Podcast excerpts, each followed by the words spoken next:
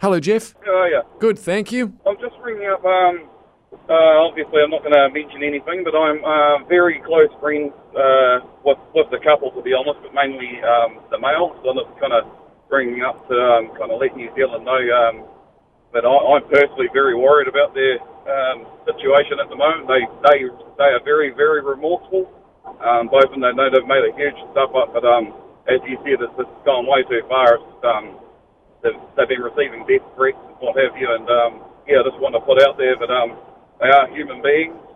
Um, they've made a big stuff up, and um, a lot of the assumptions and stuff that are going on online are, are completely wrong about them. They're absolutely lovely people that have made a really big mistake. Oh, well, that's very interesting. So, the, and that's good to know. So, you no, you know, details here, but you are friends with this couple. So, have you spoken to them since it all broke?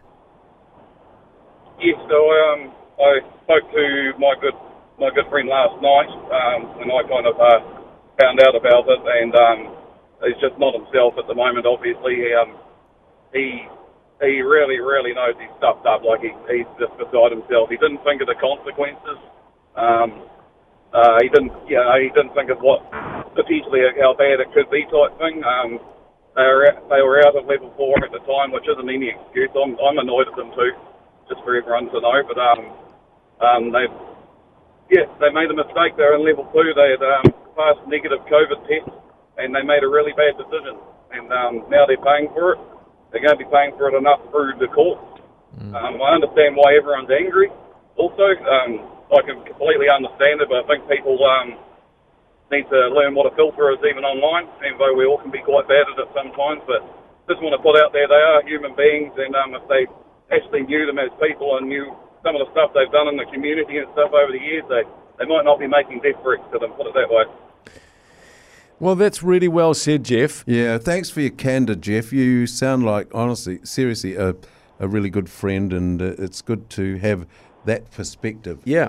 And, and and you also balanced it by saying you agree that what they did was wrong. I guess mm. my concern here, Jeff, and look, I, I know people who say I'm a woolly woofter and you know wokey and all. I'm, I'm actually not. I, I totally believe in consequences, but boy, if ever this couple have got consequences, they're getting it right now. This is a consequence, but it's almost not fitting the crime.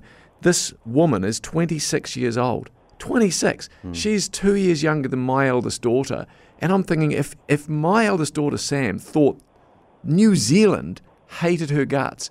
That's like beyond, that's not normal pressure. That mm. actually could seek, that could actually make somebody do something terribly, terribly wrong.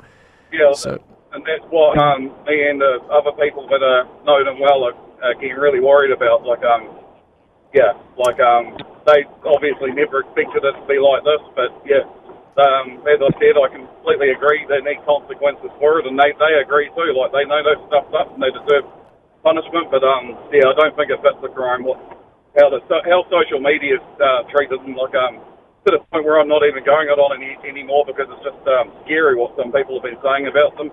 And just um, another thing too, I can understand why people are going on about the the rich white family, etc., etc., etc. Um, and just in, in they're, they're a little bit, but they're, they're absolutely lovely people, and um, the way they've been stereotyped at the moment because of uh, their place in life is completely inaccurate on them. Like, um, yeah, they're really wonderful people. They've helped out a lot of people over the years. Yeah, look, I, that's really good. Jeff, can you just just answer one question for me? Do you know, given they're friends of yours, were they vaccinated, uh, rather tested? Were they tested before they went and when they returned?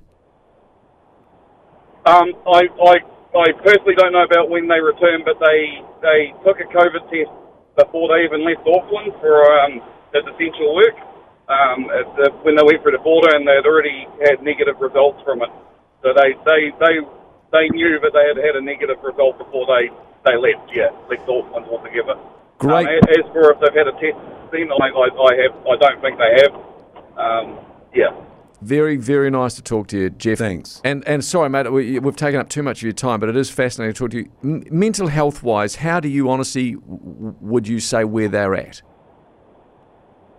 Um, I couldn't personally comment too much on it. Um, last night I spoke to him for about 10 minutes earlier on in the night, and he, had, he was a broken man.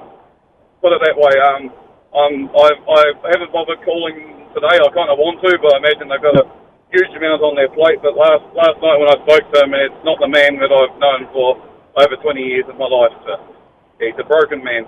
They've know that they've know they've made a huge mistake, and they feel terrible about it. Jeff, thank you very much. Um, yeah, that's Yep. not just trying to make them sound better. It's genuinely how they feel.